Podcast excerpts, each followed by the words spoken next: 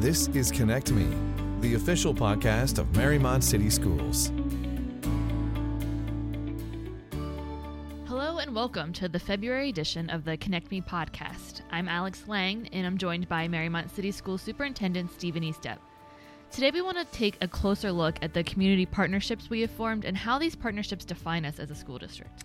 Yeah, community partnerships uh, just must be a, a, cornerstone, really, for any educational organization. But it's especially true in a community like ours. We know that our success relies heavily on people outside of our buildings believing in and supporting our schools. And uh, we believe this so much, you see it in our Destination 2026 strategic plan.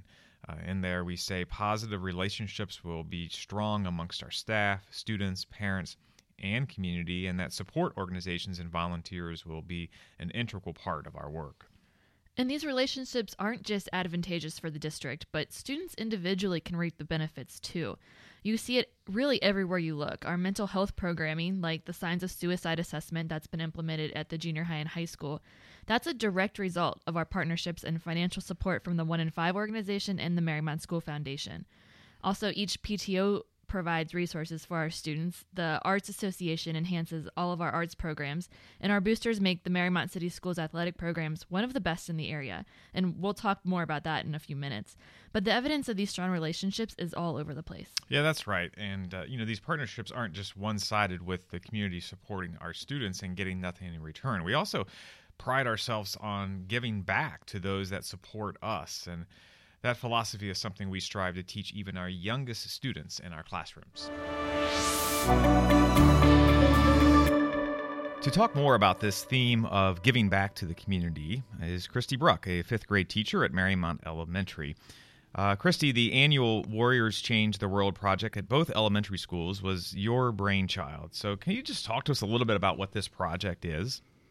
Well, Warriors Change the World is just that our students finding a way to make an impact on their world.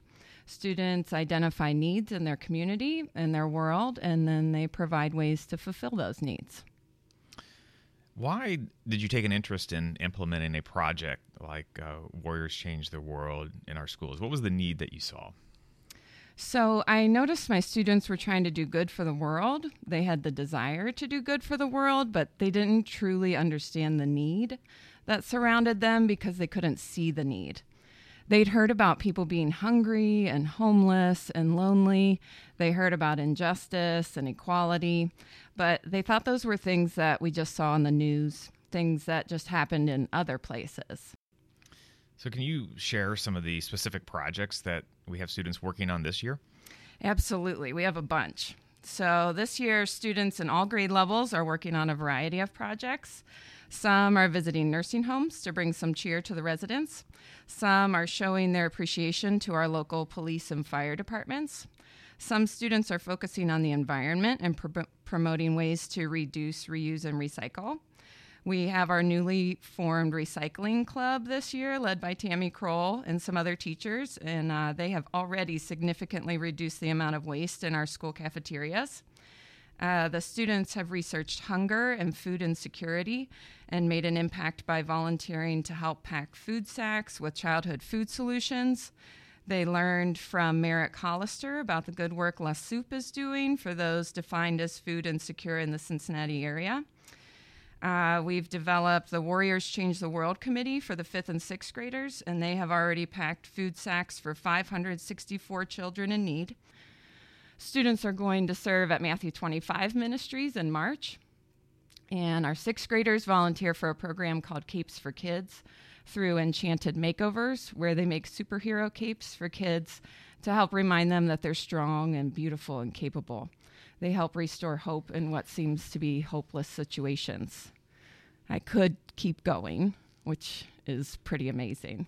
That is amazing. And as we discussed at the top of the, uh, the podcast, building uh, strong community partnerships is a key component to our Destination 2026 uh, strategic plan. We strive for our students to be deeply committed uh, members of our community and world. Um, how do you think this project and the other numerous community service projects that our students participate in throughout the year transform them into global learners uh, with a well rounded educational experience? So, uh, the projects that I just mentioned are, I believe, the best, most powerful learning that our kids can do. They identify a problem, they work together to find a way to help, and then they put it into action. They learn to use their voices to make a difference. They learn to use research to develop a plan. They learn to identify resources available to them and how to best put them to use. They learn to collaborate with a variety of people of all ages from a variety of backgrounds. They learn to plan and revise and revise and revise until they get it just right. They learn to work hard because what they are doing is making a difference. It's not just to get a grade on a test, it's making someone else's life better.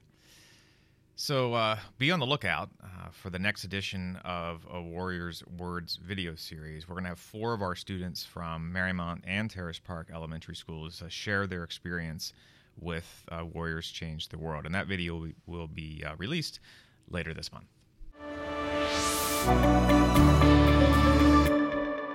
We turn our attention now to the other side of community partnerships. We have so many supportive community members who work just as hard as we do to educate and encourage our students. And today we want to focus on one in particular the Mariemont Athletic Boosters. Joining me now is Mark Lewis, the president of the Boosters. Mark, can you explain a little bit about the Boosters, what the organization is, and what their mission is? Sure. Thanks for having me, Alex. Um, the Mariemont Athletic Boosters mission is to work closely with our athletic director, Tom Nurl, uh, to support the needs of our warrior athletes at the junior high and high school level. Uh, Tom, in turn, he'll work with our coaches to prioritize their needs. You know, he asks them what they need, and they'll let him know. And then Tom will work with us, the the Mariemont Athletic Boosters, so that we can provide the funding. Um, in whole, the Mariemont Athletic Boosters are roughly made up of the 250 families that each year in our community join the athletic boosters. And then in turn, we have a board of directors that is made up of 24 families, and we meet once a month to manage our fundraising and to, to discuss our funding projects. So, how did you decide to get involved with the boosters and support the students of Mariemont City Schools? I look at high school athletics as rounding out our warrior student athletes. Mariemont schools do such a tremendous job teaching our children in the classrooms. But participation in junior high and high school sports adds to, adds to that experience by teaching hard work, perseverance, leadership, teamwork, and just so much more. I mean, there's so many parents in, in our community who played sports at high school and maybe even the college level, and we all know the the lessons that are learned and the hard work that's learned, and that just complements what our teachers and administrators are doing in the classroom. So let's shift gears a little bit and talk about the annual Fab Affair, the event where the boosters come together with the Mariemont School Foundation and the Mariemont Arts Association for a really great night of food, live music, and raising money for our kids. This year's event is almost here, so give us some details about what to expect and how community members can get involved. This will actually be the ninth annual Fab Affair, the first one starting in 2010. This year's Fab Affair will be Saturday, March 10th, and most likely at the Mad Tree Brewing uh, in Oakley. We had a little bit of a hiccup here recently, but I'm pretty safe to say now that it'll be March 10th at Mad Tree in Oakley. Um, the Fab Affair originally was started to bring the three groups together and have a community wide get together so that all three groups the fine arts, the athletic boosters, and the school foundation it would be a way to support all three groups at one event and make it really easy for the uh, community members and parents to get involved. Now, this really is the perennial event in terms of fundraising for our schools each year because it's a combined effort with athletics, arts, and the foundation.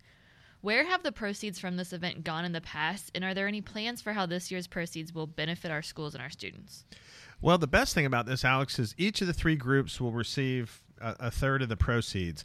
And so there's really no specific uh, funding tag for the for the funds that come out of um, the, the Fab Affair. Each of the groups, the, the School Foundation, the Fine Arts Fund, and the Athletic Boosters, will then take those uh, proceeds and use them in their uh, annual budget and they'll use those funds as they see fit as they go off to work on their own projects. So it's really it's it's just great that each of the three groups will share in the proceeds and then they know how best to spend them for our warrior students um, for each of their th- for each of their three groups.